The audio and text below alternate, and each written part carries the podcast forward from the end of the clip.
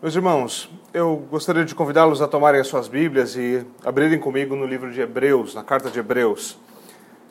Nós estamos no domingo 6 do nosso catecismo.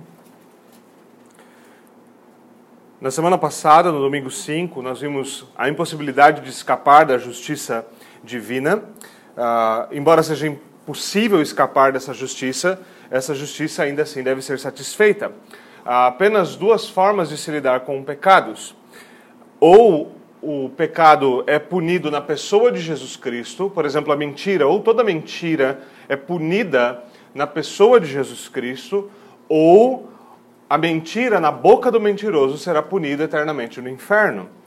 Justiça deve ser satisfeita e ela será satisfeita. Contudo, nós vimos também que as demandas para que ela seja satisfeita não são demandas pequenas, elas são igualmente justas. Nós vimos que o sangue de touros e bodes não podem perdoar pecados. E se nós mesmos somos incapazes de satisfazer as justas demandas da lei de Deus, então a pergunta é, obviamente, como nós podemos ser salvos? Nós finalizamos então vendo que nós precisamos de um mediador. Um mediador uh, que faça a mediação entre Deus e entre os homens, um libertador que nos liberte do nosso pecado e nossa miséria. Esse foi o tema da primeira parte do nosso catecismo. Hoje, então, nós continuamos, principalmente com base na última pergunta do dia do Senhor de número 5. E no dia do Senhor de número 6, nós vamos ser instruídos um pouquinho mais sobre os detalhes da realidade desse mediador. Alguns porquês têm de ser respondidos. E eles devem ser naturalmente respondidos com base na palavra de Deus. Então hoje, o objetivo é que nós meditemos um pouquinho sobre a necessidade das duas naturezas do mediador. A primeira coisa que nós devemos nos perguntar então é: por que essas duas naturezas são necessárias? Depois nós devemos perguntar quem é este que cumpre com esses requisitos e por fim, nós devemos considerar onde nós aprendemos estas coisas. Para que nós possamos considerar o domingo 6 a partir da palavra de Deus, eu pedi para que vocês abrissem em Hebreus, eu convido vocês ao capítulo 2, versículo de número 5. Farei a leitura da palavra de Deus até o versículo de número 18. Mais uma vez, Hebreus 2, do versículo 5 até o versículo de número 18. Assim diz o Senhor.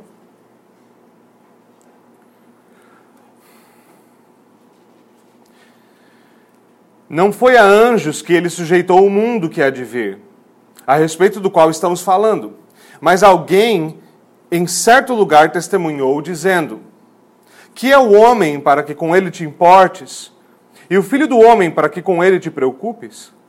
Tu o fizeste um pouco menor do que os anjos e o coroaste de glória e de honra. Tudo o sujeitaste debaixo dos seus pés. Ao lhe sujeitar todas as coisas, nada deixou que não lhe estivesse sujeito.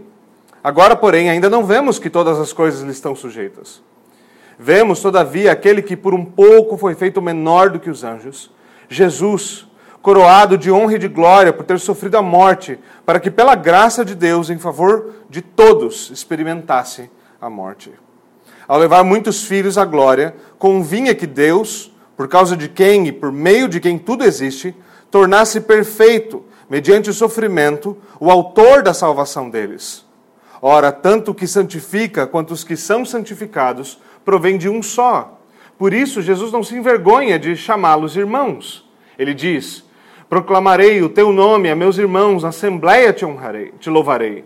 E também, nele porei a minha confiança. Novamente, ele diz: Aqui estou eu com os filhos que Deus me deu. Portanto, visto que os filhos são pessoas de carne e sangue, ele também participou dessa condição humana para que por sua morte derrotasse aquele que tem poder sobre a morte, isto é, o diabo, e libertasse aqueles que durante toda a vida estiveram escravizados pelo medo da morte. Pois é claro que não é a anjos que ele ajuda, mas aos descendentes de Abraão. Por essa razão era necessário que ele se tornasse semelhante a seus irmãos em todos os aspectos, para se tornar sumo sacerdote misericordioso e fiel com relação a Deus e fazer propiciação pelos pecados do povo. Porque, tendo em vista que ele mesmo sofreu, quando tentado, ele é capaz de socorrer aqueles que também estão sendo tentados. Amém. Vamos orar ao Senhor mais uma vez. Senhor, faz-nos ouvir a tua voz pela tua palavra. Mais uma vez. Abre o nosso apetite, desperta a nossa mente, dá-nos verdadeiro interesse. Quebra o orgulhoso e fortalece o fraco. Aflige os confortáveis e dá consolo aos aflitos. Pelo poder do teu Espírito, age em nosso meio, é o que nós te pedimos. Em nome de Jesus Cristo. Amém.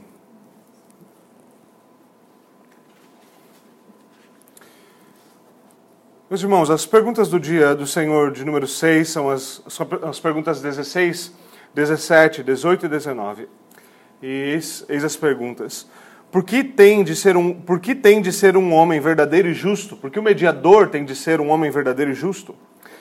Ele tem de ser um homem verdadeiro porque a justiça de Deus exige que a mesma natureza humana que pecou pague pelo pecado. Tem de ser homem justo porque alguém que, por natureza, já é pecador, não pode pagar pelos pecados dos outros. Porque ele tem de ser, ao mesmo tempo, Deus verdadeiro. Ele tem de ser Deus verdadeiro para que, pelo poder da sua natureza divina, ele possa suportar em sua natureza humana o peso da ira de Deus e conquistar e restituir para nós a justiça e a vida. Mas que mediador é esse que é ao mesmo tempo Deus verdadeiro e homem verdadeiro e justo. O nosso Senhor Jesus Cristo, o qual se tornou da parte de Deus sabedoria e justiça e santificação e redenção. Como você sabe disso? Pelo santo evangelho que o próprio Deus revelou pela primeira vez no paraíso. Depois, ele o proclamou pelos patriarcas e profetas e o prefigurou pelos sacrifícios e outras cerimônias da lei, e finalmente o cumpriu por meio do seu único filho. Bom, meus irmãos, mais uma vez nós voltamos àquilo que eu levantei como um ponto, o último ponto na semana passada. Eu mencionei o famoso livro de Anselmo, chamado Cur Deus Homo. Por que Deus se tornou homem? Por que Deus se tornou homem? Na pergunta 15, nós vimos então que o mediador adequado, o libertador adequado, é, ele é necessário e esse libertador adequado ele há alguns requisitos para que ele seja de fato chamado de adequado. O primeiro ponto da resposta 15 era qual? Que ele deve ser homem verdadeiro e justo. Como eu falei na introdução, hoje nós temos de lidar com alguns porquês, e esse é o primeiro deles. Na pergunta, na pergunta 16, nós temos a seguinte questão levantada: Por que ele tem de ser homem verdadeiro? Por que o mediador, por que o Salvador tem de ser homem verdadeiro? Bom, nós aprendemos algumas coisas até aqui, e uma das coisas que nós aprendemos é que a morte veio ao mundo por meio de um só homem. Por meio de Adão, nosso representante federal, todos nós fomos lançados na miséria e no pecado. Nós nascemos, portanto, mortos espiritualmente, tendo não somente a culpa do pecado, mas também a poluição do pecado, a inclinação ao pecado. Como nós vimos, houve uma grande tragédia com a queda de um só homem.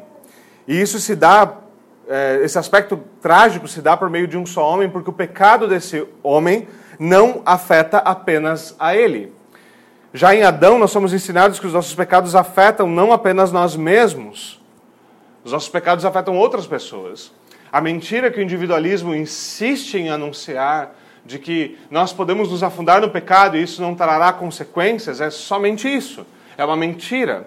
Os nossos pecados afetam não somente a nossa família, não somente a igreja, não somente os nossos amigos, afetam a nossa nação. Os nossos pecados afetam outros. Nós somos afetados, outros são afetados. O individualismo é mentiroso. Ainda assim, ainda assim, quando nós olhamos para essa tragédia daquilo que Adão fez, a tragédia é sempre aquele roteiro no qual a morte tem a palavra final. E como nós vimos também num dos nossos domingos, há na verdade uma estrutura de uma profunda comédia nas Escrituras. Porque no final, como nós lemos, a alegria eterna coroará a nossa cabeça. Então, quando nós olhamos para como o Senhor desejou salvar, como ele, é, como ele decretou a salvação então nós vemos que ele desejou realizar essa salvação no mesmo caminho pelo qual a queda aconteceu. Já na queda, o evangelho foi anunciado da maneira mais simples. É o primeiro anúncio do evangelho que nós temos na escritura, nos diz o quê? Eu porei inimizade entre a sua descendência e, a descendente, e o descendente dela. O descendente dela lhe ferirá a cabeça, e você lhe ferirá o calcanhar.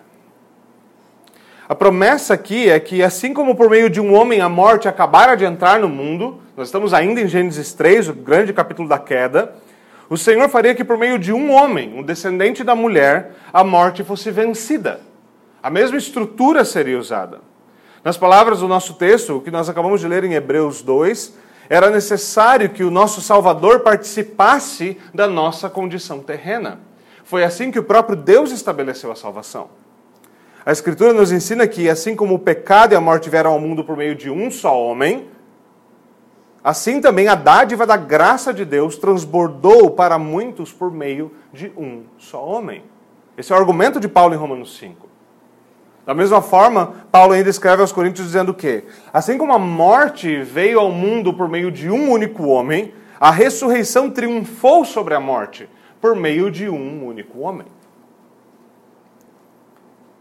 Assim, então, nosso catecismo nos ensina o quê? Que Deus exige que a mesma natureza humana que pecou pague pelo pecado. Contudo, nós devemos considerar ainda que para que o pecado seja pago, a mesma natureza não é a única demanda. Não basta que um homem morra por um homem.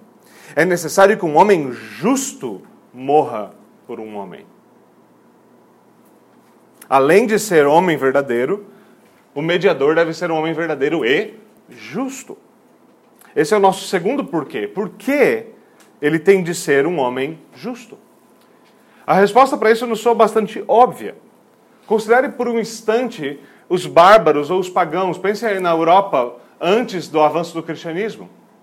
Você tinha religiões pagãs ali e como eles lidavam com seus pecados. Os pecados não poderiam ser cobertos entregando, eh, entregando para esses deuses os piores homens da sociedade.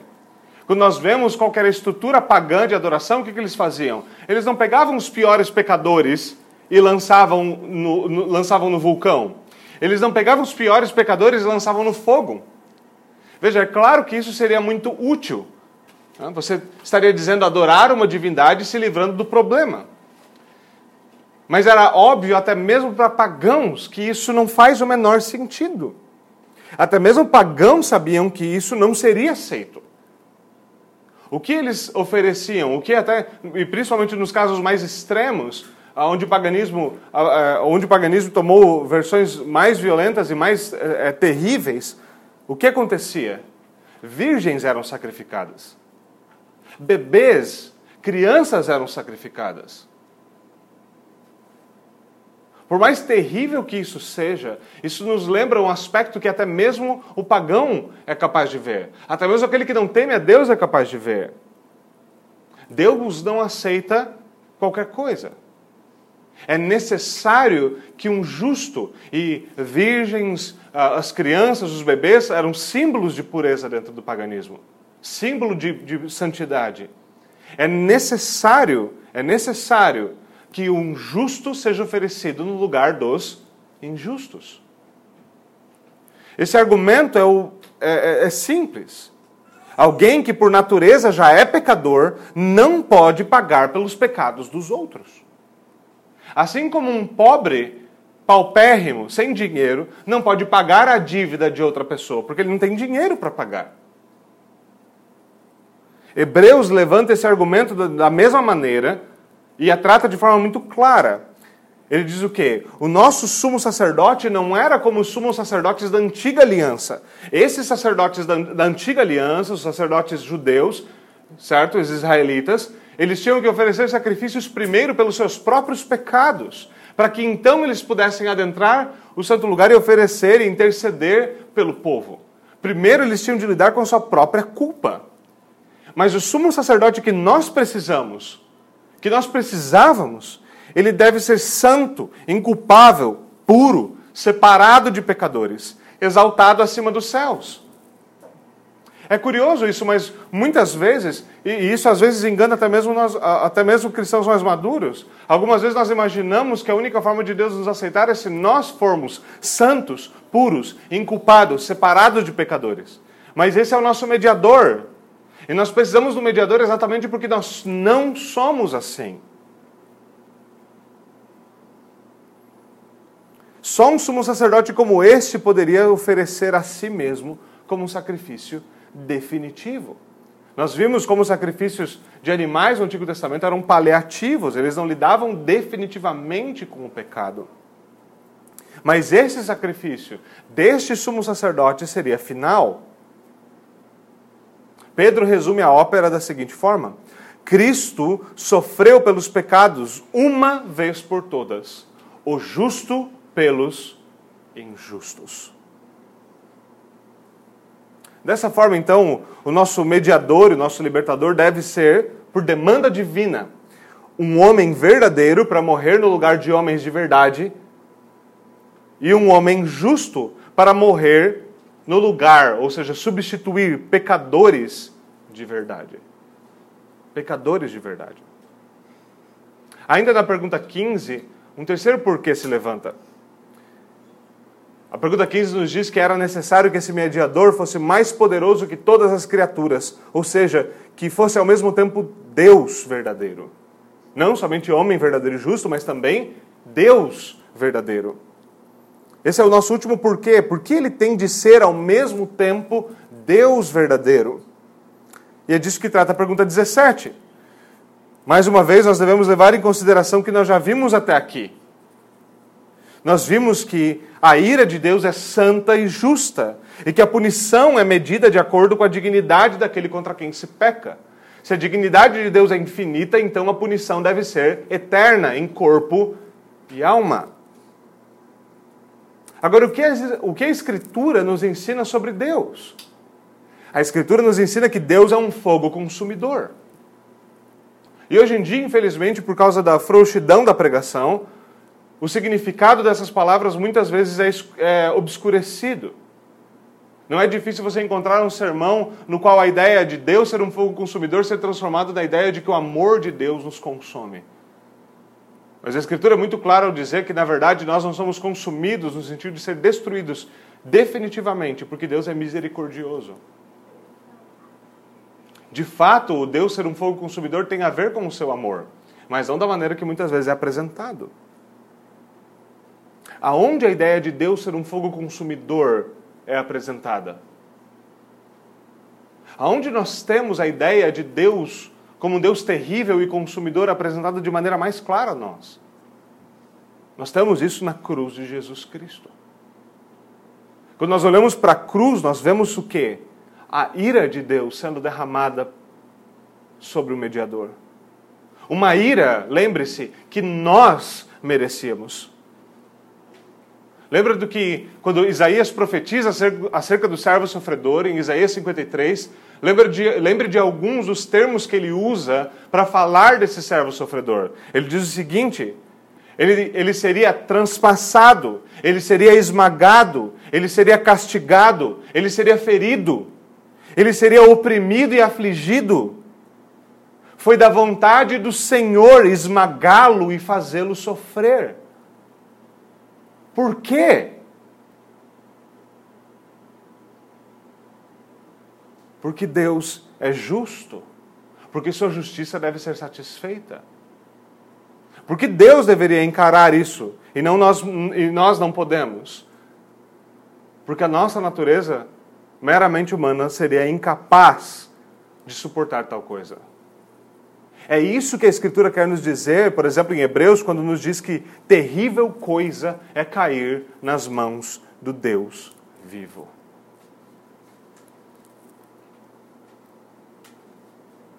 Nós voltamos aqui a Naum 1 e 6. Lembra-se do que nós vimos já, o que Naum diz sobre a ira divina? Quem pode resistir à sua indignação? É uma retórica. Ninguém pode. Ninguém pode. Ninguém pode segurar a sua mão. Quem pode suportar o despertar da sua ira? Lembre-se, se você não pode suportar o despertar da sua ira, o que diria da ira em, toda, em todo o seu vigor. A resposta a isso é o quê? Que apenas pelo poder de uma natureza divina se pode suportar na natureza humana o peso da ira de Deus. Para que justiça e vida fosse reconquistada, o nosso catecismo nos diz, e para que vida nos fosse restituída, aquele que não tinha pecado teve de se tornar pecado por nós. Aquele que é perfeitamente Deus teve de assumir a natureza humana. Deus teve de satisfazer a sua própria justiça. Ou seja, a justiça divina demanda então que o nosso mediador seja ao mesmo tempo Deus verdadeiro e homem verdadeiro e justo. Agora, o nosso segundo ponto deve mudar a pergunta de porquê para quem. Quem é esse que é ao mesmo tempo o verdadeiro homem, homem verdadeiro e justo, mas também Deus verdadeiro? Quem é esse que cumpre com os requisitos demandados pela santidade e justiça de Deus? Lembre-se que a promessa do Evangelho ah, nos diz, a primeira promessa nos diz que ele seria o descendente da mulher, que haveria um descendente de Eva. Isso não quer dizer apenas que o menino nasceria, mas queria dizer que o filho de Deus nos seria dado. Que Deus se faria homem.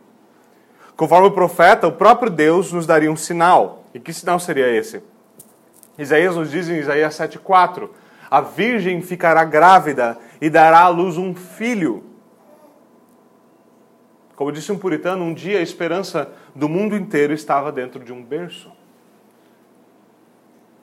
Assim, Deus assumiria a natureza humana.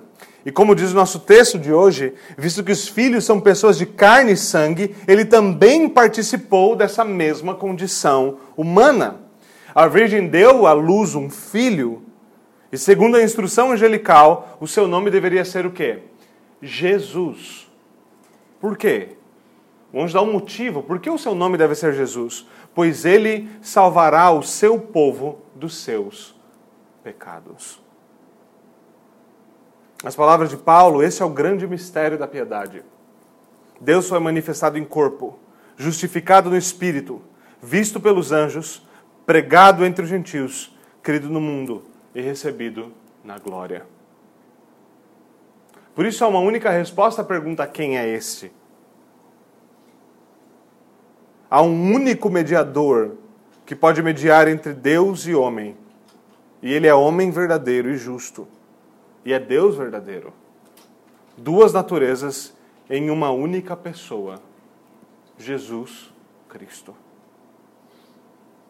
Em Atos nos é dito que não há salvação em nenhum outro, que não há outro nome pelo qual importa que sejamos salvos, senão pelo nome de Jesus Cristo. É importante nós nos lembrarmos disso. Não deveria ser anormal nós entrarmos numa igreja num domingo, no dia do Senhor, e ouvirmos uma pregação sobre o Evangelho e uma pregação anunciando que de fato Jesus Cristo é o Salvador. Nenhum de nós ah, sentiu uma espécie de uma espécie de ansiedade para saber qual seria a resposta do quem é este. Todos nós poderíamos prever que Jesus Cristo era a única resposta possível, por menos instruídos em teologia que nós sejamos. O que nós devemos nos lembrar é que a resposta do Evangelho não é inclusivista. Nós já estabelecemos com clareza que homens não podem salvar a si mesmos. Mas quando nós fechamos essa porta, nós não abrimos um milhão de outras portas, um milhão de outras possibilidades para que homens se salvem. O Evangelho é, portanto, definitivamente exclusivista. Não há nenhum outro Evangelho. Não há nenhum outro meio de salvação. Nós queremos sim dizer que salvação não se encontra em nenhuma outra religião que salvação não se encontra em nenhum outro lugar que não no Evangelho. Nenhum outro lugar que não Cristo. Que salvação não se encontra em nenhuma outra doutrina que não o verdadeiro Evangelho. Que salvação só se encontra definitivamente no Evangelho de Jesus Cristo. Veja, eu não estou dizendo com isso que salvação encontra-se apenas na nossa igreja, ou mesmo nas igrejas reformadas. De fato, existem igrejas mais puras, menos puras, existem falsas igrejas, existem seitas, existem heresias, todas essas coisas são verdadeiras, elas não são bichos papões uh, teológicos para nos assustar a permanecer na ortodoxia. Nós não negamos essas coisas. O ponto é que a salvação pertence ao Senhor. É que toda a salvação encontra-se apenas em Cristo. E nós devemos insistir que ela pertence a Cristo. Isso não tem implicações somente para o convívio eclesiástico. Isso quer dizer que a glória da redenção não pertence a mais ninguém. E vejam, meus irmãos, nós devemos abrir os nossos olhos e perceber a quantidade de propostas redentivas que existem. São muitas. Mas salvação pertence apenas a Cristo. Salvação não pertence aos homens, não pertence aos anjos, não pertence aos santos, não pertence à educação. Quantas vezes nós somos tentados, eu, falo, eu já falei isso mais de uma vez aqui, vocês devem eh, já ter notado isso. E eu esclareço o meu ponto. Quando nós temos uma igreja como a nossa, que acredita de fato na importância e do dever de pais ensinarem, instruírem seus filhos no pacto de Deus, nós devemos levar isso a sério e lembrar que nós devemos criar os nossos filhos ao Senhor. Nós devemos levar a educação deles no pacto de Deus a sério. Nós somos uma igreja que não somente alguns praticam homeschooling, como muitos outros desejam praticar assim que tenham uh, motivo para isso. Isso é algo também muito belo. Essa é uma das poucas formas, infelizmente, da nossa nação, uma das únicas, de nos mantermos fiel à verdade do Evangelho e ao compromisso que nós temos com Deus e com o batismo dos nossos filhos de ensiná-los no pacto de Deus. Mas uma coisa nós entendemos que, porque eles são do Senhor, nós os instruímos para servir o Senhor. Outra coisa é acharmos que por meio da educação nós vamos redimi-los. Veja as propostas do próprio Estado, mesmo agora. Nós vamos mudar a nação por meio da educação. Nós vamos mudar a história por meio da educação. Nós vamos mudar não sei o quê por meio da educação. A salvação pertence ao Senhor. A salvação, graças a Deus, não pertence ao MEC. Não pertence ao Estado. Não pertence, não pertence à educação. A educação serve à salvação, não é servida por ela. A salvação não pertence ao esporte. Todos os projetos, não, nós tiramos crianças desse lugar e daquele lugar. Veja, meus irmãos, talvez você possa, de fato, o esporte já tirou muitos meninos da favela e os colocou em mansões, mas o esporte jamais poderá tirar o menino do reino das trevas e transportá-lo para o reino da luz. Essa não é a função do esporte. A salvação não pertence ao mundo fitness. Alimentos sem glúten e sem lactose não salvam. Mesmo que algumas pessoas hoje em dia talvez comecem a tremer só por ouvir tal afirmação catastrófica.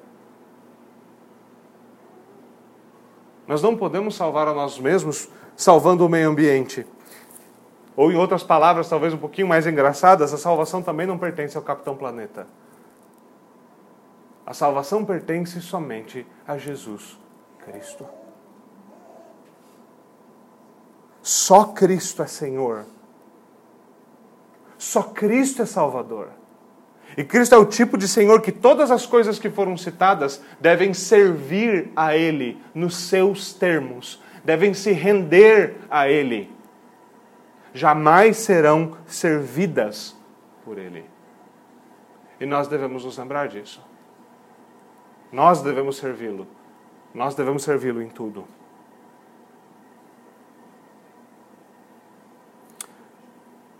Por meus irmãos, nós devemos ainda observar qual é o cerne do Evangelho de Jesus Cristo. Ele se encontra na pessoa de Jesus Cristo. Na primeira parte do nosso catecismo, nós nos perguntamos de maneira curiosa como nós poderíamos conhecer a realidade do nosso pecado. A primeira parte falava sobre o nosso pecado e a nossa miséria. E a pergunta é então: como nós podemos nos tornar conhecedores do nosso pecado e da nossa miséria. Qual foi a nossa resposta? Para aqueles que estão tentando manter o, manter o fio da meada, nós conhecemos o nosso pecado por meio da lei de Deus. É por meio da lei que vem o pleno conhecimento do pecado. Se a lei não dissesse não cobiçarás, nós não saberíamos o que é cobiça. A lei revela para nós o pecado. Por meio da lei nós obtemos o conhecimento da nossa miséria. Agora nós podemos refazer essa pergunta no estágio em que nós estamos. Nós estamos falando do Evangelho. E a pergunta então poderia ser feita da seguinte forma: Como nós obtemos conhecimento do Evangelho? Como nós sabemos que é necessário um redentor com duas naturezas em uma só pessoa? Como nós sabemos que não são dois redentores? Como nós sabemos que é Jesus Cristo? Como sabemos das profecias? Como nós sabemos dessas coisas? E a resposta 19, então, lida com isso. Nós sabemos dessas coisas por meio do Evangelho. Por meio do Evangelho.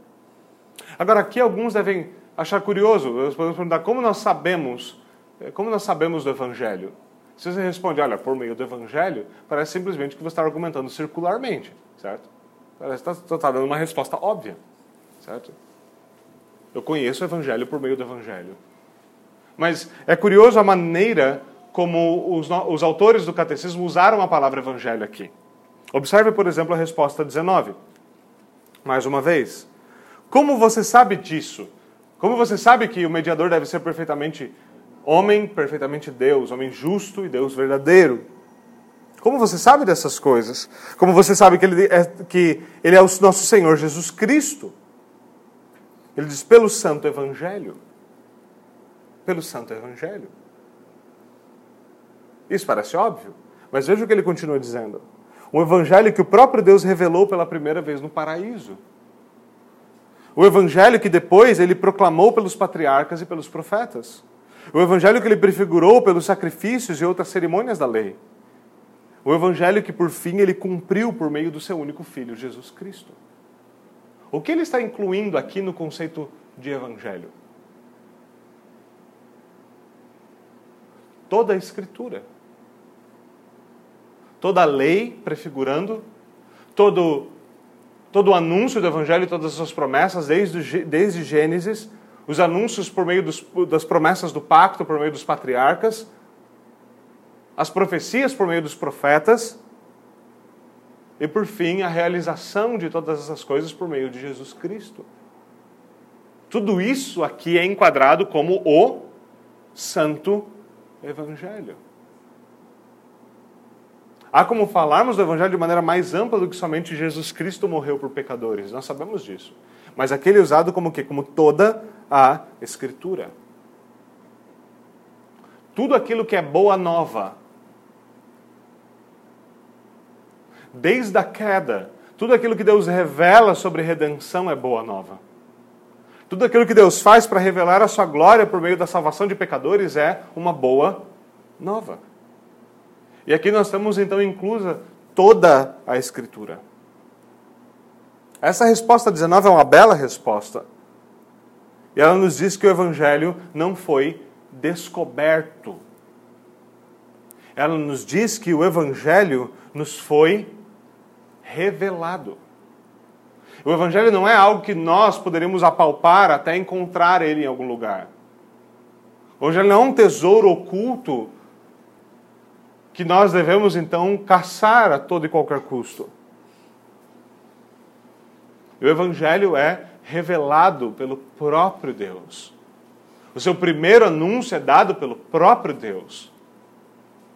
Ele volta para a serpente e diz: Colocarei inimizade entre você e a mulher. Eu porei inimizade entre o teu descendente e o descendente dela. Esse evangelho foi então revelado progressivamente pelo próprio Deus. Por que progressivamente? Porque quando Cristo anuncia, quando Deus anuncia pela primeira vez em Gênesis 3 e 15 o anúncio do evangelho, a primeira promessa, aquilo que nós costumamos chamar de proto-evangelho, ele não nos dá todos os detalhes. Ele não nos diz ali com tudo isso que aquele menino que nasceria da mulher, demoraria algum tempo para vir, ele seria o descendente de um rei.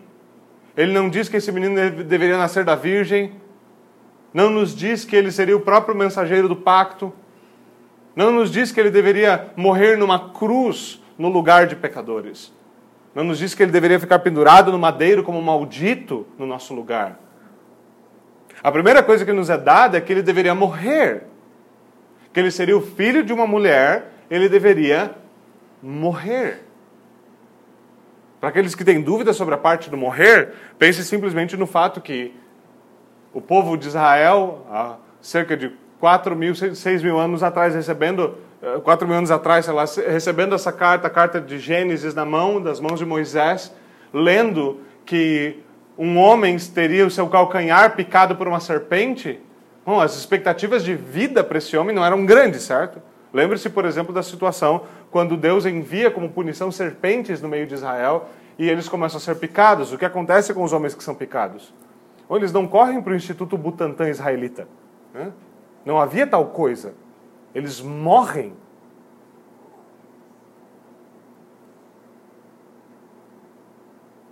Assim como o golpe que o descendente da mulher deferiria contra a serpente seria fatal, o golpe que a serpente desferiria contra ele também seria fatal. Então o Senhor começa a revelar, Deus começa a revelar todas essas coisas progressivamente, pedaço por pedaço. Nós podemos pensar nisso, assim como muitas vezes nós falamos sobre o pacto de Deus, como um rolo. Se um texto está escrito num rolo, não tem como você começar lendo o fim dele. Você deve começar a desenrolar e ler pelo começo e desenrolando para entender o todo. O Evangelho, em outras palavras, não foi revelado num outdoor que você olha e vê tudo de uma vez só de dentro do seu carro. Mas como um rolo, ele vai se desenrolando através da história, progressivamente, pouco a pouco. A cada nova revelação, ele é mais claro. A cada nova revelação há uma glória cada vez mais distinta, até que ele se realize perfeitamente na história. Essa progressão é simples. Ele primeiro fez conhecido imediatamente após a queda. Essa promessa importante da qual nós estamos falando: o descendente da mulher pisaria a cabeça da serpente. Ele continua então a revelar esse evangelho de maneira mais clara ao seu povo por meio do seu pacto. Ele revela o seu pacto não somente a Adão, mas a Noé, a Abraão, a Moisés, a Davi, e finalmente ele revela o seu pacto de maneira mais clara e graciosa no próprio Senhor Jesus Cristo. Além disso, ele o fez proclamar por meio dos patriarcas e dos profetas.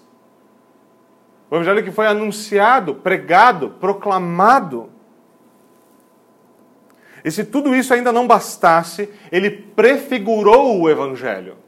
Isso quer dizer o quê? Ele demonstrou o Evangelho visivelmente.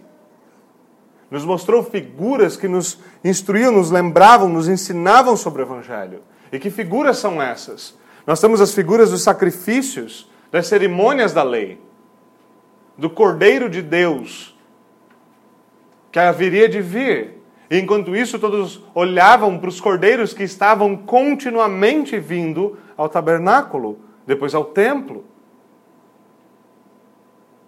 Todas essas coisas foram se tornando cada vez mais claras, e tudo isso era sobre Cristo. Tudo isso apontava para Jesus Cristo. Quando o Senhor Jesus Cristo questiona os fariseus, ele fala: Bom, vocês não são conhecedores da Bíblia, das Escrituras? elas dão testemunho de mim. E quando ele passa a explicar as Escrituras, ele passa a explicar tudo o que havia sobre ele em todas as partes das Escrituras. Tudo era sobre Cristo. Por fim, então, Deus não estende somente a promessa, ele não só anuncia a promessa, ele não só prefigura a promessa, tudo que foi revelado, tudo que foi proclamado, profetizado, todas as sombras, todas as figuras, encontraram por fim em Cristo a sua realidade, o seu cumprimento, a sua realização. Ou seja, o Deus que fez a promessa foi fiel e cumpriu a promessa. O Deus que prometeu o seu filho, nos entregou o seu filho. E então Jesus Cristo de fato nos foi dado. Meus irmãos, nós devemos perceber o que está diante de nós. Toda a salvação de Deus encontra-se diante de nós no Evangelho de Jesus Cristo. É curioso que quando Paulo escreve aos Gálatas, lembre-se, os Gálatas não eram judeus, eles não eram da região da Judéia e da Samaria. Quando Paulo escreve aos Gálatas, num dado capítulo, ele diz: Gálatas insensatos, não foi diante dos seus olhos que Jesus Cristo foi crucificado? E qual é a resposta para essa pergunta? Não, não foi diante dos nossos olhos. Do que, que você está falando, Paulo? Nós somos gentios. O evangelho foi realizado há algum tempo antes de ter chegado aqui à Galácia. Eu não sei do que está falando. Por que os Gálatas não responderam dessa forma? Quando Paulo fala aos Gálatas, Gálatas insensatos, não foi diante de vocês, diante dos seus olhos que Jesus Cristo foi crucificado? Ele está falando que a realização histórica, fatual, daquilo que Jesus realizou na cruz aconteceu na Galácia, dentro da igreja dos Gálatas. Paulo está dizendo que o evangelho foi pregado em sua pureza e verdade diante dos ouvidos dos Gálatas, de tal forma que eles poderiam, eles poderiam ser confrontados no seu pecado dessa forma. Foi diante de vocês que Cristo foi crucificado. Quando nós estamos diante do anúncio do Evangelho, é isso que nós enfrentamos. Jesus Cristo e este crucificado. Diante de nós hoje está essa mesma grande salvação. Jesus Cristo é apresentado diante de nós por meio do seu Evangelho. A justiça de Deus, Sua misericórdia e graça nos é oferecida e nos é dada no seu Filho. E o Senhor nos diz que nada mais é necessário além de Jesus Cristo. Nada pode ser acrescentado a Jesus Cristo. As nossas obras não podem ser acrescentadas. Os nossos esforços não podem ser acrescentados. Nossos atos de piedade não acrescentam na nossa salvação. Se eu não me engano, foi Jonathan Edwards que diz uma frase que muitas vezes assusta algumas pessoas, mas é uma frase bem verdadeira você não contribuiu nada para a sua salvação, além do pecado que tornou a sua salvação necessária. Nada, a não ser o pecado que a tornou necessária. Por isso, nada mais é necessário. Cristo é tudo o que nós precisamos. Ele é homem justo, ele é homem verdadeiro, ele é nascido de mulher como nós. Ele é Deus verdadeiro. Deus, a segunda pessoa da Trindade, o Filho, se fez carne e habitou entre nós. Isso não fala somente da nossa salvação. Isso nos lembra que Cristo é suficiente, não somente para nos salvar, mas Cristo é, é suficiente para nos satisfazer plenamente.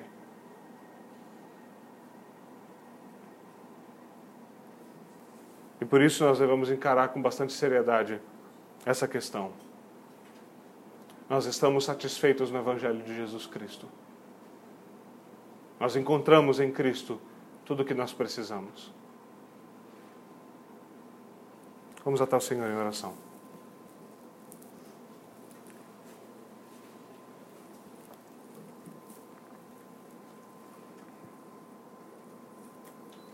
Senhor, tudo que nós temos está no Teu Filho. Perdoa-nos, Senhor, por não estarmos satisfeitos no Teu Filho. Perdoa-nos por buscarmos satisfação em fontes outras. Ensina-nos, Senhor, a depender somente dEle, a nele buscar tudo o que nós precisamos. Por favor, Senhor, desvenda o Teu Evangelho diante dos nossos olhos. Aplica a tua palavra ao nosso coração. Sacia-nos com o teu filho. É o que nós te pedimos no nome dele. Amém.